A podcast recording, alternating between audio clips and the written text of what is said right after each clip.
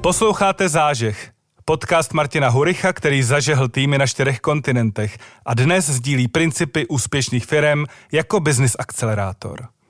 Akcelerujte váš obchod, inovace a lidi s profesionální podporou Martina Huricha. Dobrý den, já jsem Martin Hurich a tohle, tohle je další zážeh.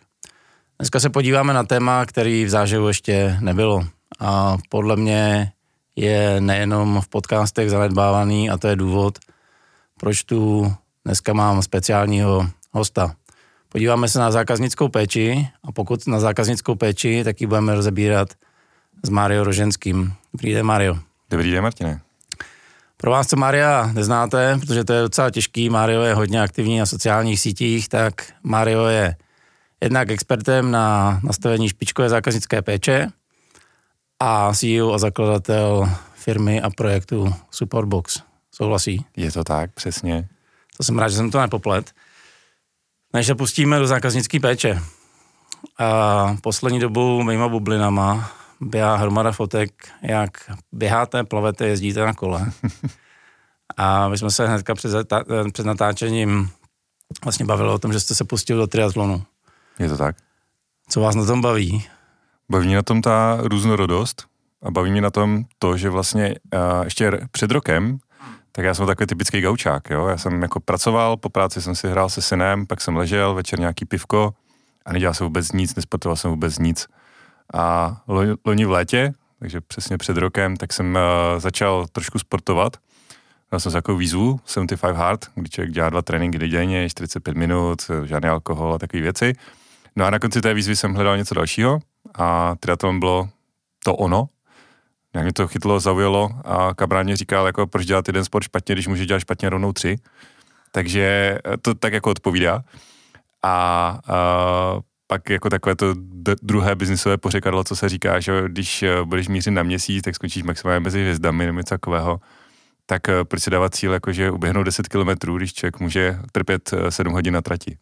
Jestli jsem to dobře pochopil, tak cirka před dvěma měsíci jste udělal uh, olympijský maraton? A je to ještě kousek větší vzdálenost. A je to střední triatlon, je to 1,9 km plavání, je to 90 km na kole a pak půl maraton upřímně já bych ani nedoplaval. tak uh, mě napadlo, a, a kdybych to náhodou přežil, tak by mě museli odvízt na, na IPku. Co vás na tom nabíjí? Mě tam na tom nabíjí to, že to pro mě co tak říkají něco nového, protože já jsem nikdy nesportoval v životě a dá mi to super paralely pak i do toho biznisu, takový to sebepoznávání hmm. a poznávání nějakých věcí a možností, protože v tom biznisu jsou dost často ty věci nehmatatelné. Jo, ty čísla jsou takové jako virtuální, ty cíle jsou jako virtuální, nebolí jo, a podobně. Hmm. Nedostává člověk tu okamžitou zpětnou vazbu, kterou dostává právě jako při tom běhání, tréninku, když se topí v bazénu a podobně. Takže uh, i proto moje ty různé školení a konzultace, co, co právě dělám okolo nejen zákaznické péče, tak uh, je to jako super, jo, protože prostě to bolí, to člověk pozná hnedka jo, a Uh, takový to, že člověk si dá nějaký extrémní cíl a v biznisu to člověku přijde naprosto samozřejmé, jasně, dáme a exponenciály, to nakreslíme, jak to snese všechno, že jo. Tak bohužel tohle to jako v tom fyzickém světě až tak jako jednoduše nejde, jo. Takže hmm. tam to prostě bolí, tam je to dřina a pak to člověku dá tu relativitu vůči tomu, tomu onlineu třeba. O biznisových cílech se tady spolu budeme bavit. A jaký máte ty triatlonové cíle? Já se teďka rád, že žádný nemám. Okay. Je to super po tom roce, kdy každý den vlastně nějaké jeden až dva tréninky, ty tréninky třeba víkendový jsou 4, 4 hodinový, tak já jsem rád, že teďka nic tam jako nemám, takže já se teďka v klidu zaběhat, v klidu si dám nějaký fitko a užívám si to, že právě, že nic nemusím v tomto směru. Tak eh, zpátky, proč jste tady, k zákaznické péči a k superboxu. Eh, pojďte té mojí bublině vysvětlit jednak kdo jste a jak jste se dostal k zákaznické péči. Mm-hmm. Já jsem zákaznický péči dostal trošku delší cestou, a to před ještě nějakými 15 lety. Já jsem byl programátor hmm. a od programátora k zákaznické je to docela daleko, když si člověk představí, jak yeah. programátoři komunikují většinou se zákazníky, že? Ale já jsem taky nebyl nikdy typický programátor, já jsem byl spíš tak jako hacker, poskládat ty věci dohromady. A už když jsem programoval, anebo potom dělal nějaký jako drobnější projekty, tak uh, jsem vlastně vždycky strašně dbal o toho zákazníka, strašně poslouchat, co ten zákazník chce. Vždycky dělal i jako věci navíc, nejen, že si jim naprogramoval nějaký ten skript, který tehdy potřebovali, ale pomohl se jim nastavit ještě milion nějakých věcí někde na počítači a tak. A ty lidi a ty firmy si pak eh, mezi sebou uh, o mě řekli a doporučili, a tudíž já jsem jako nikdy nemusel inzerovat, hledat práci, až vlastně po nějakých tři letech jsem se dostal k tomu, že jsem dělal web a e-shop pro mobilního operátora Ufona tehdy. Mm. A zase taky první, poslední, pomáhal jsem tam ještě s dalšíma věcma. A uh, potom skrz další projekty, skrz Affilbox, což byl projekt, který jsem pak v roce 2019 prodal, a tak tam právě firmy, eh, které byly našimi zákazníky, tak za mnou chodili, hele Mario, to tam děláte úplně super, vždycky, vždycky se vám dovám, vždycky se vám napíšu, vždycky mě poradíte a ještě všechno navíc. Pojďte nás to taky naučit, pojďte nám říct, jak to, jak to udělat. Tak uh, tehdy samozřejmě jako jsem říkal, hele, OK, tak jo, tak jako můžeme se o tom pobavit, tehdy to bylo ještě zadarmo, za oběd a tak. Přátelsky a ještě jsem to vždycky něco dostudoval a, a pak více a víc jsem se do toho nořil a pak skrz ty uh, zkušenosti vlastně vznikl ten nápad založit Supportbox, protože jsem cítil tu potřebu na tom českém trhu, že to tady uh, o to bude zájem, nejspíš. Hmm. A je, takže určitě to bylo správné rozhodnutí. No a pak eh, zbytek už je jenom historie. Víc a víc školení, víc a víc sebezdělávání a pak eh, všechny ty zkušenosti skrz ty zákazníky. Člověk prostě, když očkolí stovky firem, hmm. tak hold se o něj ty zkušenosti otřou, když si člověk přečte 50-60 knížek okolo zákaznické péče, ono tolik přímo zákaznické jí není, ale o komunikaci, o psychologii, Jasně. o všem, hmm. tak eh, prostě ty znalosti se prohlubují a hmm jsem rád, že okolo máte ty, který už to zajímá. Uh, já tady budu teďka trošičku hrát na pesimist, uh, pesimistickou notu, protože ta moje bublina, tam hodně vidím, že, a já už jsem to tady naznačil hnedka v tom úvodu, spousta peněz ale do marketingu, nebo se tak nějak tuší, že minimálně by se spousta peněz do marketingu lít měla. Mě živí restrukturalizace obchodních týmů a efektivita obchodních týmů, takže tohle jsou jako vě, věci, které ty podnikatele majitele firm jako tušej, že je potřeba investovat, ale co v té B2B bublině vidím, že zákaznická péče, když už nějaká je, tak je, řekněme, na úrovni entuziasta pomáhá jako na lidský úrovni zákazníkovi, protože to tak nějak tuší, ale není to nic strategického nějak jako uh, holisticky uchopeného. Proč myslíte, že to tak ty lidi mají? Ono to není jenom v té B2B bublině. Já si myslím, že to je úplně ve všech bublinách, které hmm. tam jsou. Těch důvodů je hnedka několik hmm. a takový ten úplně uh, nejzřejmější, když to vezmu z toho pohledu z vrchu od majitele nebo manažera, tak ten je zcela zřejmý, protože marketing má nádherné nástroje, kterými vykazuje tu svoji důležitost. Okay. Jo, ty PNOčka, jo, yeah. ROASy a všechny hmm. tady ty Google Analytics a data studia, jo, to jsou dělané pro marketéry, jo, pro ty extrovertní, úžasný marketéry, který prostě jdou na to pódium a tam ukazují ty svoje báječné uh, PowerPointové prezentace, yeah. ve kterých jsou skvělé čísla a nahoru rostoucí grafy, jo. A tohle z toho má ta zákaznická trošku jako těžší, jo, protože tam tady ty nástroje, byť se dají taky propojit, dá se zákaznická taky propojit do Analytics a tak dál, ale kvalita těch lidí, kteří sedí na zákaznické péči, kteří by měli být zejména empatičtí a umět komunikovat s lidmi, není ta super vyhypovaná, eh, co, co, co umě právě marketéři. Hmm. A trošku hůře se tam dosledovává ten, eh, ta návratnost té investice.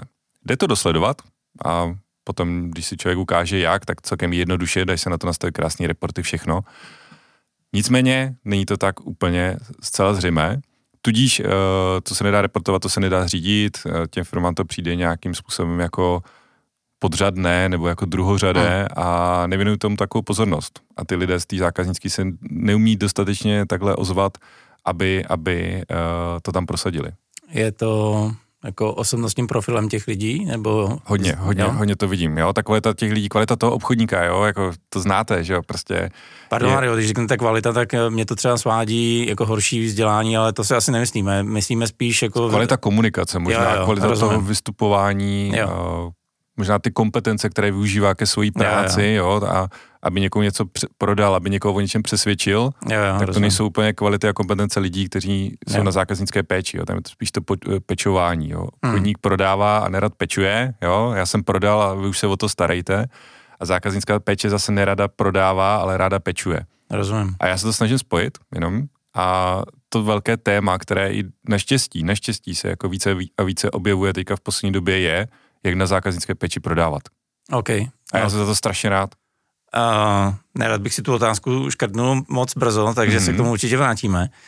Já možná uh, dokážeme zadefinovat, kde zákaznická péče začíná a kde končí, protože já vidím, že uh, jako nějak tuším, že za obchodníkem a za třeba prvním dodaným kšeftem je zákaznická péče, nějak se tuší, že někam by měly být svedený dotazy a tak, hmm. ale dá se to nějak uchopit, co teda zákaznická péče je a kam už bych třeba neměl zase na druhou stranu jít, abych uh, jako nepočpendloval těm zákazníkům moc. Hmm.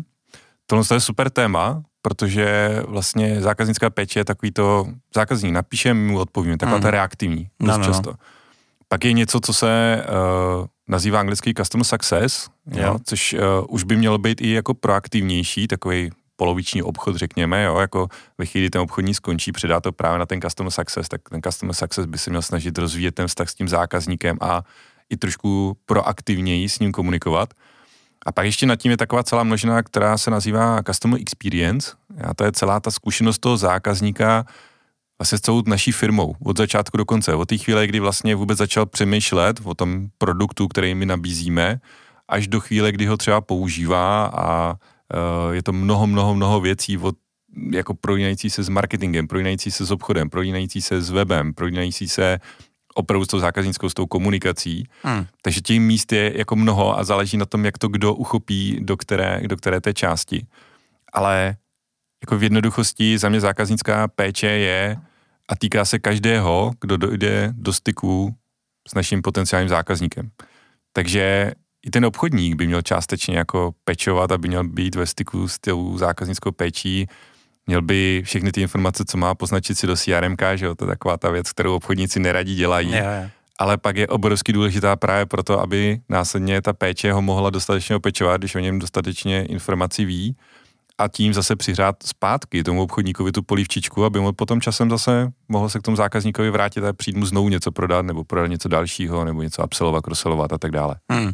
My jsme to tady nakousli. Jaká teda má být uh, spolupráce zákaznické péče s obchodem? Protože uh, já to dovysvětlím. Vy jste říkal, že zákaznická péče je customer success. Já někde sleduju, že customer success se přeměnovávají vlastně accounti a, a farmáři v obchodním, okay, okay. protože key account dneska už nechci říct, že je úplně zprostý slovo, ale u těch eh, korporátů je evidentní, že takováhle pozice je tam od toho, aby eh, řádně vytěžila ten daný account. Jo? Zatímco customer success nebo customer satisfaction vypadá hmm. mnohem zajímavějc.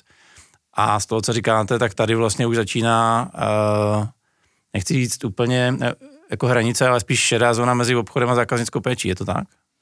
Za mě jako customer success je, uh, úloha custom successu je, aby uh, teďka, když zůstanu třeba v oblasti SaaSu, jo, v oblasti hmm, třeba jasně. softwaru, jo, který, který dodáváme i my, tak tak jak já vnímám custom success, tak jeho úloha je, aby ten zákazník zažíval ten aha moment, yeah. tu výhru každý den.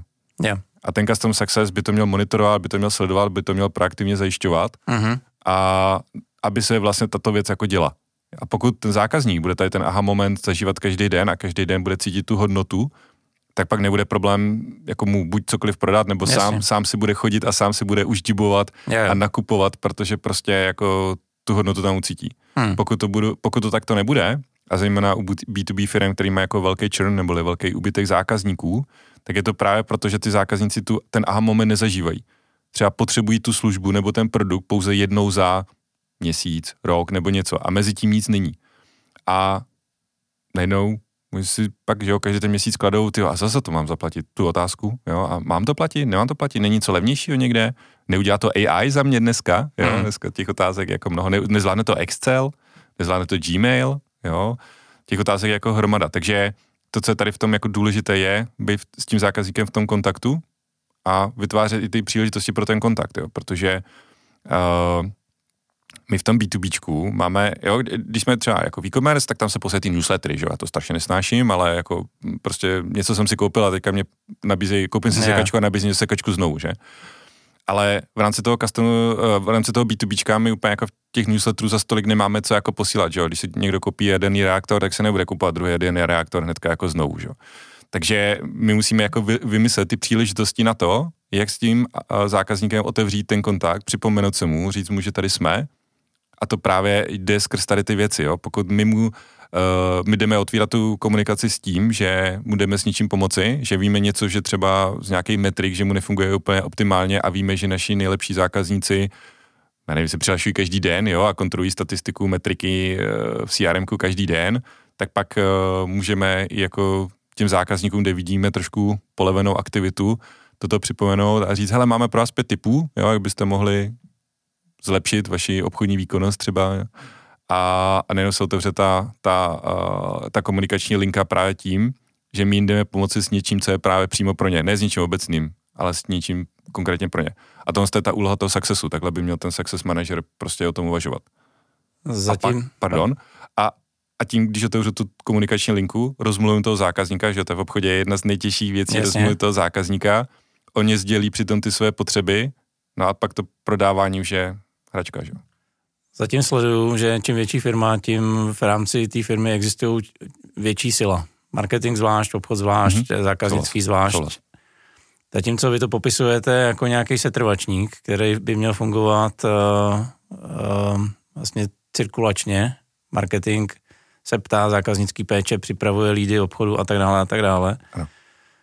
Kde, kdyby mě tohle z toho okouzlilo, kde možná stavbou, se stavbou tohohle z toho setrvačníku začít?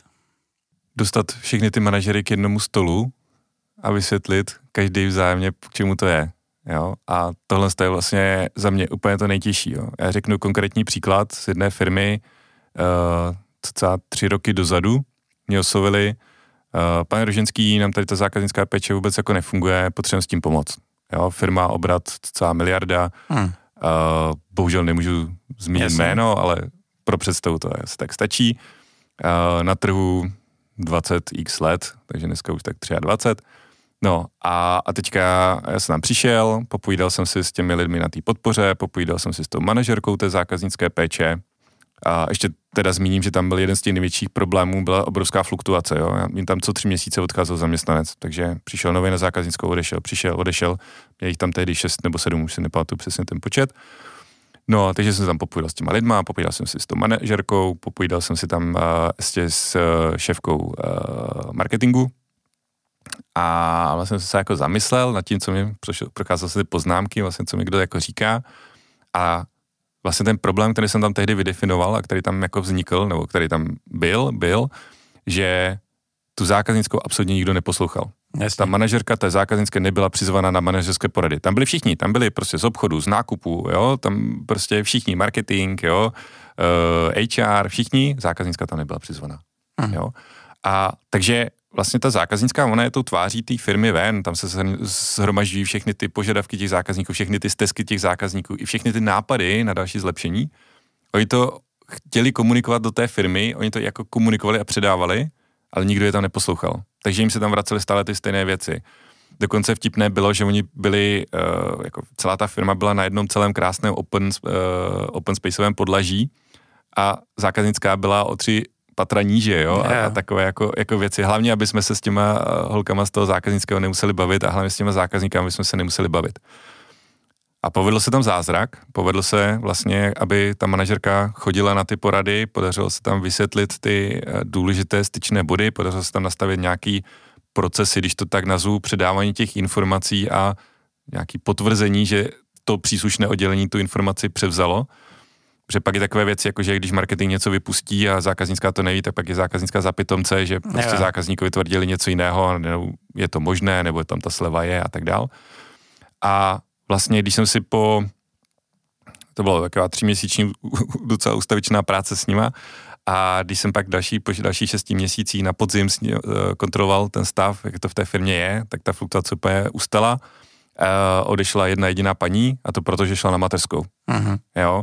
Takže najednou prostě problém vyřešen a i uh, tak, jak mě to bylo reprodukováno, tak i ten jako feedback z těch ostatních oddělení najednou byl velmi pozitivní, jo? že najednou prostě o tom jsme vůbec nevěděli, jsme, jo, uh, že uh, se rozloučili třeba s jedním dodavatelem, protože vlastně tam nikdo ve firmě nevěděl, že, že jsou tam jako zmetky, jo? protože prostě to zasekla zákaznická, to to vyrepertovala, nikdo to nečetl, No a takže se dál nakupovali zmetky od, od špatného dodavatele. Vyměnil se dodavatel, zmetky nejsou. Hmm. Jo, takže to, tohle je jako úplně alfa a omega začít tím, že dostaneme všechny ty lidi do jednoho uh, jednacího stolu a že dáme i té zákaznické ten prostor, protože nás může ledas co naučit a ledas co přinést. Nějak tuším odpověď, nicméně je i vzhledem k tomu, co se jako ve světě děje, a znova tady trend outsourcovat věci, které nejsou uh, core businessem firmy. S překvapením zjišťuju, že spoustu krát se zákaznická péče outsourcuje pryč. Na základě toho, co jsme si teďka vyposlechli, tak je to blbost non plus ultra. Souhlasí? Ta samotná komunikace teoreticky může, ale ve firmě musí být jeden člověk, který je za to zodpovědný a který bude nositelem té informace a bude to jo, předávat okay. dál. Takže pokud bude interní manažer, který za to ponese interní odpovědnost, bude mít své KPIčka, OKRK, jak si to kdo zrovna ve své firmě nažve, uh-huh. A bude sedět na tom boardu, bude sedět v tom managementu, bude prostě tady to tam předávat, tak ta samotná komunikace, pokud jsou dobře nastavené procesy, může být outsourcovaná. Uh-huh. To je OK. To stejné, jako teď se hodně mluví o AI, jo, ale jestli yeah. outsourcujeme na lidi nebo na AI, eh, nechci říct, že to je jedno, ale ty principy a postupy jsou dosti jako podobné. AI se taky musí učit, na AI taky musíme dohlížet, AI taky musí mít nějaké metriky, AI taky dokáže jenom dělat nějakou specializaci. Takže to je jako podobné, ale musí zatím být nějaký člověk. Nemůže to tak být, že ve zbytku firmy jsou všechny oddělení, všichni manažeři a na základnické je jenom AI. No, hmm. To rozhodně nebude fungovat. Takže teoreticky ano, ale musí tam být někdo zodpovědný. Jak se liší zákaznická péče v B2C a B2B? Za mě to stále jenom ta jedna zákaznická péče, protože na konci je to H to H, je to human to human a máme na druhé straně člověka, je tak jako i v obchodě, je to velmi podobné, jo? tam hmm. jako na druhé straně máme taky obchoda, uh, člověka a uh, musíme, musíme, ten má nějaké potřeby, ten má nějaké touhy a musíme samozřejmě to, k tomu jako přihlédnout při tom, když mu něco prodáváme a stejně tak to musíme přihlédnout, když o něj pečujeme. Ten nejhlavnější asi rozdíl, který tam je, tak je ta délka toho celého uh, procesu a toho cyklu. Protože v tom B2C ten zákazník si dost často nakoupí a dále už nenakupuje. Jo? A 20, 30, 40% zákazníků, jak v kterým, řeknu, když beru segment e-commerce, jak v kterým biznisu, tak pak třeba nakupuje dále, ale jako s dost nějakou jako periodou, kafe možná co hmm. měsíc, auta co pět let. A když to v tom B2Bčku, a, tak o toho zákazníka musíme pečovat dlouhodobě. Jo? Tam většinou jsou to větší díly, jsou to větší zákazníci a celý ten cyklus je hodně, hodně dlouhý. Dělají se tam různé pilotní projekty a už v rámci toho pilotního projektu musí ten eh, zákazník mít tu podporu od, eh, od zbytku té firmy, nejen od toho obchodníka, který s ním rozjel ten pilotní projekt. Takže uh, je tam hromada uh, tady těch jako činností, které se tam musí dít na té denodenní bázi. Je tam mnohem silnější ten vztah s tím zákazníkem. Známe tam ty lidi, víme, kdo tam je, známe jejich potřeby, pokud máme správně to CRM třeba vyplněné, že jo. Víme, jak se jmenují děti, psy, manželky, milenky, všechno, že jo, a když jsou narozeniny, kdy jsou svátky a to přesně můžeme využít i jako v té péči. Máme tam obrovskou informační výhodu nad tím zákazníkem, že jo. Víme, kdy si nakoupil, co se nakoupil, v jaké cenové relaci se nakoupil, takže když někdo jde kupovat kabelku tak a kupuje kabelku někde za pět tisíc, tak mu nebudu nabízet nějakou no-name bag a stejně tak mu nebudu nabízet něco od Louis Vuittona, že jo. Hmm. Takže, ale přesně mu cíleně vyberu tady tom středním nižším, nevím, nevím, kolik jsou ceny kabelek, jo, ale, ale od Loisy vejš, jo, tak to jsou nějaké desítky, stovky tisíc a, a tak, tak uh, vyberu něco okolo těch pěti tisíc a vím, že se plus minus jako trefím, jinak uh, bych ten konverzní poměr neměl tak dobrý. Hmm, teď napadá, jak uh, od Louis Vuittona, tam bych uvažoval, že si něco koupím, ne teda já osobně, ale když to řeknete jako Louis Vuitton, tak mě to hnedka přešlo. Uh, Chápu. Když mám teda někde po firmě uh, roztrkaných pár dám nebo kluků, který se možná neformálně do téhle doby starají o blaho klientely, jaký jsou třeba první parametry, které bych měl začít uh, sledovat a vlastně sám sobě začít měřit efektivitu mýho customer service? Mm-hmm. Určitě bychom měli měřit nějaké kvantitativní a nějaké kvalitativní metriky. Mm. A, takže ta kvalitativní, tím začnu, a to nějaká spokojenost, ať už ji měřím, jak jsou zákazníci spokojení s odpověďma, nebo nějakým NPSkem, nebo nějakou průzkumovou metodou, to už nechám jako na každém, ale určitě sledovat tu kvalitu, mm. aby byli zákazníci spokojení, což mě dává nějakou zpětnou vazbu. A pak tu kvantitu, což nejčastěji je jako rychlost odpovědi a vůbec množství těch dotazů, které mě chodí. Dost dobré měřítko je, že s rostoucím množstvím zákazníků, případně s rostoucím množstvím návštěvností eh, na webových stránkách, na, eh, na výstavách, na stánku, počtem lídů a podobně, by mě o trošku pomaleji měla růst ta zátěž té zákaznické péče, neboli vytvářím dostatek materiálu a dostatek informací pro toho zákazníka, aby mě ne s každou věcí musel nutně kontaktovat. Dostatek nápovědy, dostatek návodů, dostatek uh, nějakých pracovních postupů, PDF, prostě čehokoliv, co ten zákazník případně potřebuje. Jo, takže kolikrát mě kontaktuje, jak rychle mu odpovím. A tady to bych si když tak zastavil a no. doporučuji to opravdu, opravdu sledovat. A já mám takovou jako hlášku, že pro poražení 80% konkurence vám stačí odpovědět na e-mail nebo zvednout telefon. A když tady to vždycky někde řeknu, tak ta protistrana se dost často jako urazí, ale my odpovídáme. No, ale ne, vždycky to tak je. Jo. Máte osobní zkušenost, teďka čerstvou, tak jsem s ní.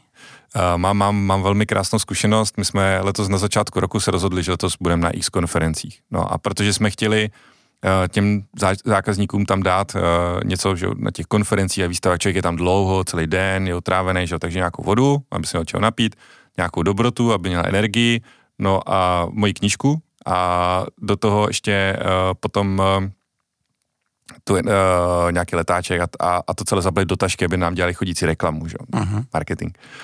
Jo, a, a dobře, no, tak jako co jim dáme za tu dobrotu, nějak, něco energetického, že? Tak je tady spousta, jsou to možná i startupů, je tady spousta firm, který vyrábí různý eko, bio, yeah. moderní uh, věci, které uh, lidem chutnají, dobře vypadají a tak dál. No a tak jsem obeslal sedm firm, sedmi firmám jsem napsal, hele, uh, budeme tady na konferenci, chceme rozdat takhle tisíc tašek, tudíž uh, chceme od vás tisíc nějakých kusů něčeho, doporučte vám, nám, co je jako pro vás, uh, od vás jako dobrá věc, uh, nějaká tyčinka, nějaký pití, nějaký gel, cokoliv, prostě co je u vás taky yeah. jako signifikantní, že ty lidi to osloví a mohli bychom to třeba nějak obrandovat.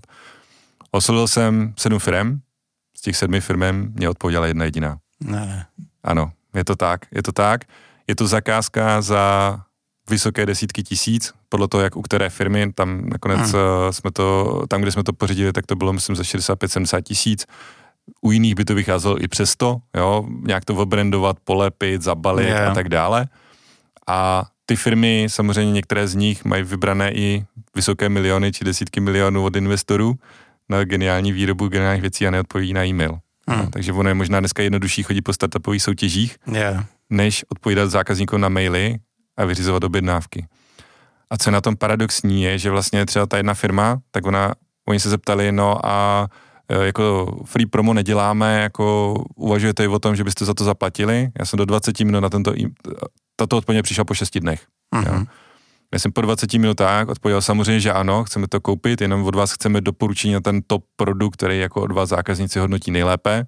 Na to musí být odborníci oni, ne my. Na to už odpověď nikdy nepřišla. Díl 80, 90 tisíc. OK.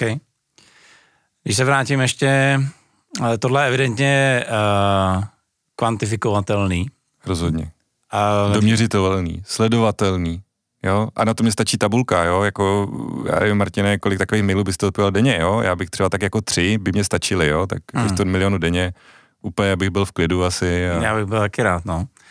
A když se vrátím ještě k té nekvantifikovatelné, ale jako kvalitativní, uh, kvalitativní děkuju, kvalitativní části, je vidět, že se o tohle se spousta firm snaží. Na druhou stranu vyřešit to zaslání mailu s třema obličejma nebo pěti hvězdičkama mi přijde taky už dneska jako nedostatečná věc.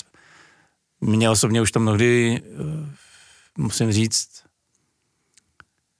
já radši řeknu zpětnou vazbu tomu dotyčnému, že jsem s ním byl spokojený, než to posílat takhle někam anonymně kliknutím na něco, kde já vlastně nevím, co se s tím děje dál. Tak jak vlastně tuhle tu část udělat možná hravě, zábavně a ještě si to klienta neodpudit paradoxně, ale víc k sobě přitáhnout. I přesto, že třeba vám se to nelíbí, tak ono to funguje. Hmm. Je to dobrý. A čím více máme těch zákazníků, tím více to musíme dát do tady té roviny toho kvantifikování. Naopak, když se tady bavíme o tom B2Bčku, tak uh, tam dost často je přiřazen nějaký account manager, jo, nebo někdo, kdo je zodpovědný za toho klienta, těch klientů není tolik, jsou jich desítky, maximálně třeba stovky, tak tam se opravdu dá zeptat. A vlastně uh, my si třeba značíme i uh, takový nějaký jako score, to takových pět čárek nebo hvězdiček prostě uh, v crm a i v poznámkách u nás a Proboxu s tím zákazníkem komunikujeme, když uh, třeba proběhne nějaká pozitivní nebo negativní komunikace, tak to tam máme a vidíme, jak se to vlastně v čase vyvíjí, jo, jestli nám dává hvězdičku jako směrem nahoru nebo čárku nebo lomítko jako směrem dolů, takže vidíme to rovnou jako v poznámce u nás. A, ale zpátky jako k tomu, a, tam ještě důležitý taky, jako když se ptáme, jo, protože a, když dojde k, ty, k tomu dotazu a je třeba ta, ty smajlíci jsou součástí rovnou toho mailu, tak ten zákazník hodnotí tu odpověď jako takovou. Hmm. Pokud je to e-mail, který jde separátně a jde třeba pár hodin po té, co ta komunikace proběhla, jedno jestli telefonik, telefonická nebo e-mailová, že dost často tam bývá na konci hovoru, eh, po skončení tohoto hovoru vám přijde e-mail s hodnocením našeho operátora, prosím, označte jako bla, bla, bla. Tak ten zákazník už si spíš pamatuje ten pocit, který z toho celého měl, z celé té služby nebo z celého toho, ne, ne z konkrétní té komunikace. No a když se zeptáme třeba jako po týdnu, jo, nebo takové ty, ty věci, eh, jak se ptá Heureka a podobně, tak ten zákazník už hodnotí pak jako ten produkt nebo to konkrétní, s čím už jako pracuje spíše, než tu komunikaci, která proběhla ten týden dozadu. Hmm. Jo, takže tam je ještě strašně důležitý měřit ve správný čas tu správnou věc, aby dostal ten správný výsledek. Co je správný čas? Podle toho, co chci změřit. Jo, pokud chci změřit tu komunikaci, tak to musí být hned. Jo, takže ne po skončení hovoru půjde, uh, půjde nějaký mail, ale po skončení hovoru zmačníte jedničku, dvojku nebo trojku na klávesnici. Pokud si uh, s výstupem toho řešení toho problému, tak ano, můžu poslat po hodince, po dvou ten, ten mail. No a nebo když chci jako mít feedback na, celý ten, na celou tu službu, na celou tu firmu, na celý ten produkt, jo. tak to pošlu. To znamená, čím, po blíž, čím blíž po, rea- po interakci, tím víc hodnotím člověka. Přesně tak. Čím díl, tak vlastně jako celkový řešení ano, celkovou firmu. Ano, ano. Okay. Uh, vy jste tady zmínil umělou inteligenci. Mm-hmm. Uh, natušil jsem, že i v tomhle tom něco podnikáte, tak uh, protože to je hrozný hype, jak třeba využít umělou inteligenci v tomhle tom, uh, v téhle oblasti našeho podnikání. Je to hype, je to brutální hype, tak jak bylo krypto 2-3 roky je, dozadu, je. tak uh, všichni ti chytří, co dělali krypto 2-3 roky dozadu, tak dneska dělají AI. A nicméně, na rozdíl jako od krypta, tak ta AI, zase když jako odmyslím si od toho, od toho hypeu, má mnohonásobně více použití pro mnohonásobně více běžné populace. A abych to zkonkrétnil na tu zákaznickou péči, tak já AI vnímám jako pomocníka. Furt někde někdo říká, jak, se, jak AI nahradí obchodníky, jak AI nahradí PPCčkaře, jak AI nahradí copywritery, jak AI nahradí zákaznickou péči. Ne, AI nic z toho nenahradí, nebo respektive nahradí takový ty juniorní, takový ty schopný, jo, takže základní, základní premisa, jak porazit AI, je používat AI, protože v tu chvíli jste minimálně stejně dobrý jako AI a k tomu se doučovat něco, něco svého a nicméně v rámci té zákaznické péče já vnímám AI jako pomocníka. Ten pomocník nám může uh, pomáhat dělat spoustu věcí. Když se pobavíme o zákaznické péči slash obchodu, probíhají tam hovory, zákaznická péče může ten hovor přepsat a udělat zhrnutí na jeden klik. Jo? Takže pak nemusím poslouchat 14-minutový rozhovor, co jsme s tím zákazníkem řešili, ale v sedmi odrážkách vím, že zákazník požadoval změnu ve svém účtu. Obchodník eh, řekl, že něco. Uh, pak bylo přepojeno na zákaznickou péči. Zákaznická péče dořešila se zákazníkem. Došlo k úpravě faktury, faktura byla poslána. V pěti budech. Dá se v tom krásně vyhledávat. Jo? V hlasových audiozáznamech se těžko vyhledává. A tak dále. Takže to je třeba tak jako velmi praktický pomocník. Nebo... Pa, pardon, že vám skočím do řeči, aby to bylo praktický, jaký třeba nástroj na tohle doporučujete na přepis? Tohle to umí přímo, přímo právě OpenAI, jo, mají tam v sobě Whisper, takže cokoliv, třeba i interní systém, jakýkoliv si člověk uh, na to napojí, tak mu to může... Jo, přes, zap... přes API. Přes API, jo, jo, takže mu to okay. může přes pár dolarů dělat. Jsou i různé jako zahraniční tuly, které se na to staví, ale v tomto případě buď to budou mít uh, systémy interně, nebo případně náš Supportbox to umí jako taky. Uh-huh. Uh, Potom eh, další věc, co je, tak je, že vlastně to pomáhá těm operátům s tvorbou těch textů. A to v mnoha způsobech. Jednak, eh, že se dá třeba napsat odpověď ve třech slovech a ta AI to krásně umí rozvinout do mnoho, mnoho odstavcového mailu. A možná už jste viděli takový ty vtipy, jako napsal jsem tenhle ten mail běti, během e, pěti vteřin díky AI a na druhé straně ten, co ten e-mail přijmul, tak během pěti vteřin jsem ten mnohostránkový e-mail e, senul do pěti bodů díky yeah. AI. tak nějak podobně to možná i bude. A, nicméně může, může se to ulehčit, tohle je třeba velmi praktické ve chvíli, kdy člověk odpovídá z telefonu, Jo, protože eh, Martin, jestli jste někdy psal mail jako eh, na telefonu, ale není to, není to příjemná hmm. záležitost. Hmm. A, a takhle třeba, když jsme si domluvali to, že tady přijdu, tak eh, já tam můžu napsat díky, budu tam a já napíše, dobrý den Martine, velmi děkuji za krásné pozvání do vašeho podcastu, velmi se těším a bla, bla, bla, bla. Jo? Takže dokáže rozšířit ten text a, a potom samozřejmě dokáže pracovat se sentimentem, s vyzněním toho tónu, dokáže přeformulovat, přeformátovat uh, to odpověď, takže třeba pro ty operátory, kteří píšou takový ty odstavce, jako slidky textu, který, ve kterým není nic jako nijak potrženo barevně, tučně a hrozně se to čte, tak to dokážou přeformátovat tak, že se to velmi dobře čte, je to příjemným tónem, takže i jako juniornější operátory, kteří dosud ještě tady to nemají dostatečně podchycené nebo nedodrží ty guidelines, které v těch firmách jsou, tak to dokáže usměrnit trošku. No a pak samozřejmě Tohle je taková ta forma toho asistenta, no a pak samozřejmě nemůžu zapomenout nějaké jako chatboty, kde uh, jako od toho listopadu, kdy uh, vlastně se spustilo uh, ChatGPT a běžný člověk měl možnost si početovat s chatbotem a uvěřit tomu, co mu odpovídá, by to dost často není pravda, ale uvěřil tomu, tak uh, od té doby se nám strašně, strašně jako zmnožily poptávky, jako jak to, že ještě nemáte GPT chatbota, okay. jo, ale jako podívejte se, co tady normálně funguje. Okay. No jenomže tam ten uh, zásadní problém je ten, že to GPT si vymýšlí. Jo, no, když si jako představíme, jak to GPT funguje, to je jenom chytrá T9, jo, jako my, co pamatujeme ještě T9 telefony, že jo, člověk napsal dvě písmenka, ono mu to došeptalo, jak by to slovo mohlo skončit, člověk to jenom potvrdil a bylo to hotový. A, a to GPT, ty transformery a tady ty modely fungují jako velmi, velmi podobně, jenom jsou asi tak miliardkrát nebo já nevím kolikrát chytřejší.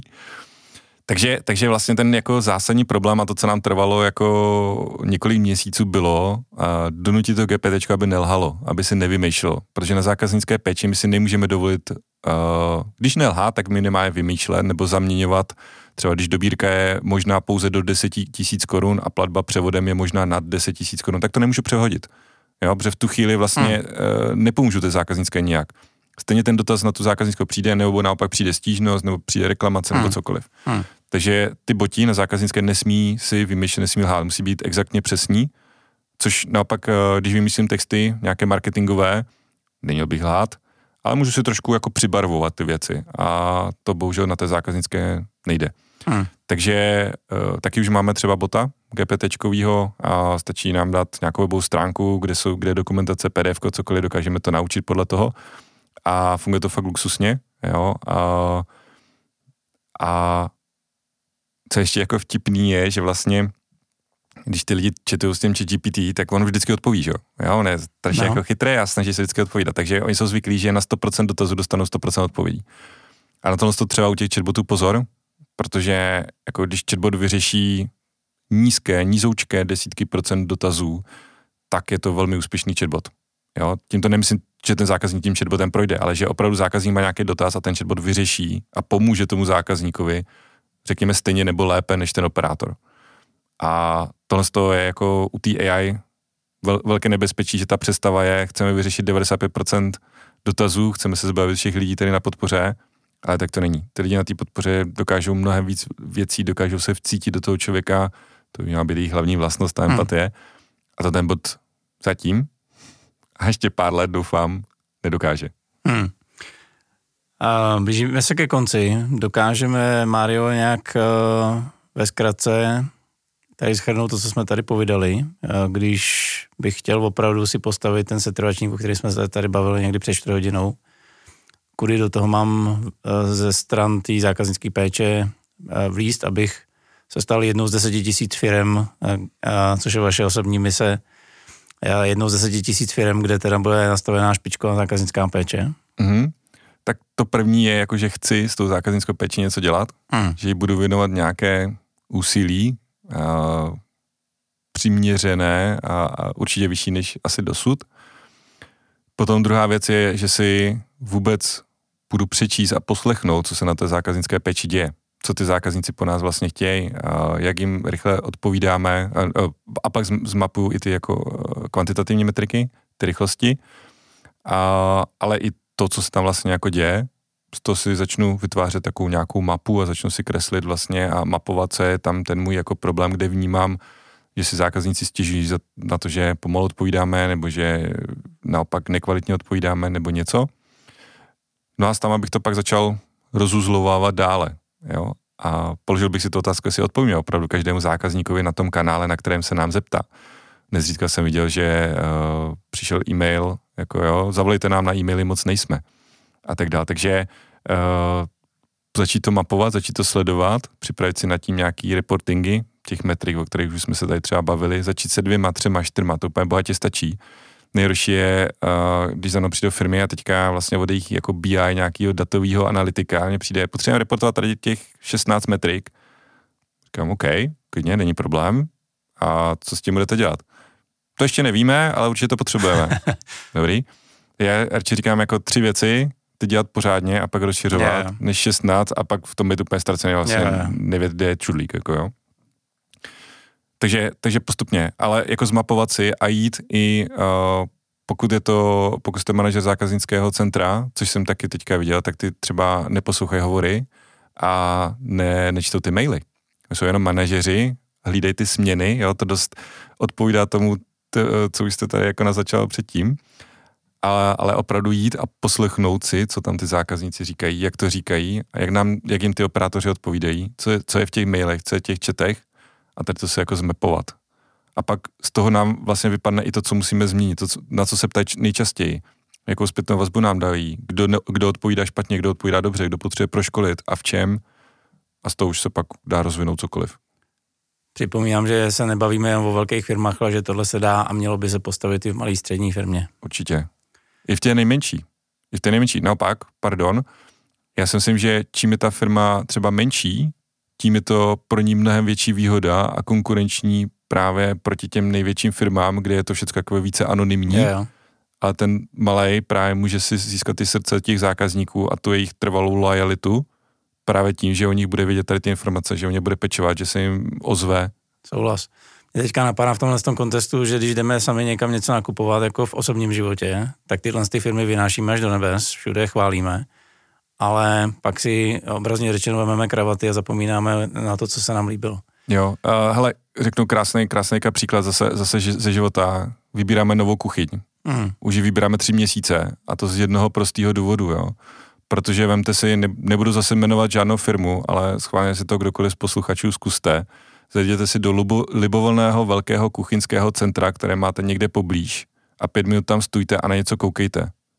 A sadí se, sadím se na 95%, hmm. že za váma nikdo nepřijde. Hmm. Ta kuchyně, to je 400-500 tisíc, prostě, jo. To je podobný jak s tím mailem za těch 100 tisíc, jo. Prostě ten člověk, jenom kdyby zvedl zadek a šel a přimluvil se, tak má tu zakázku téměř jistou, jo.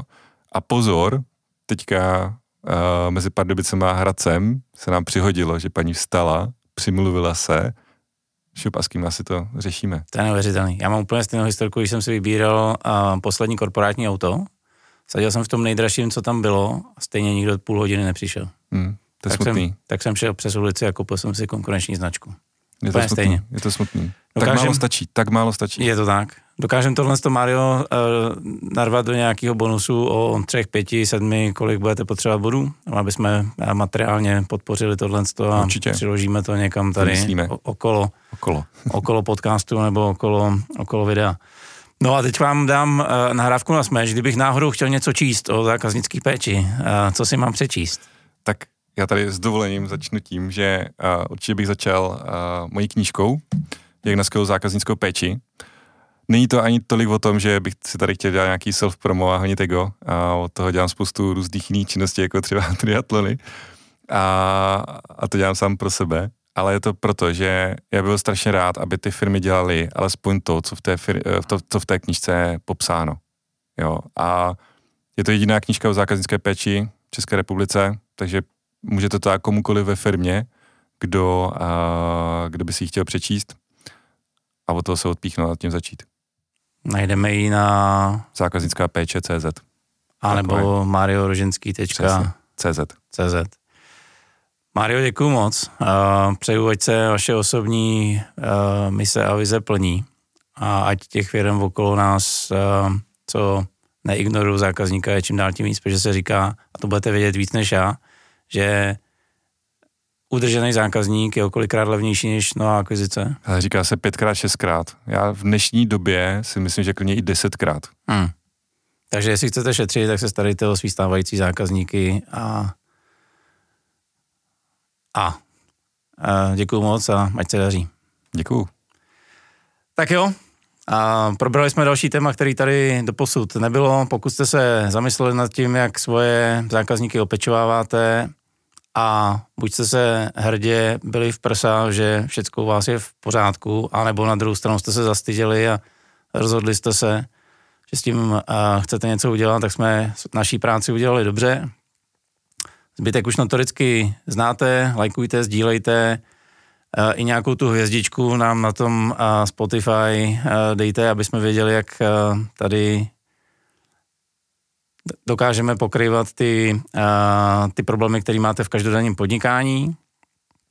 Určitě se mrkněte na www.martinhurich.com, kde v sekci zážeh bude už slíbený bonus od Maria, plus všechny další epizody, které jsem do teďka natočil. No a mě už nezbývá, než vám držet palce nejenom v zákaznické péči, ale ve všem, co děláte. Držím palce a přeju úspěch. Díky.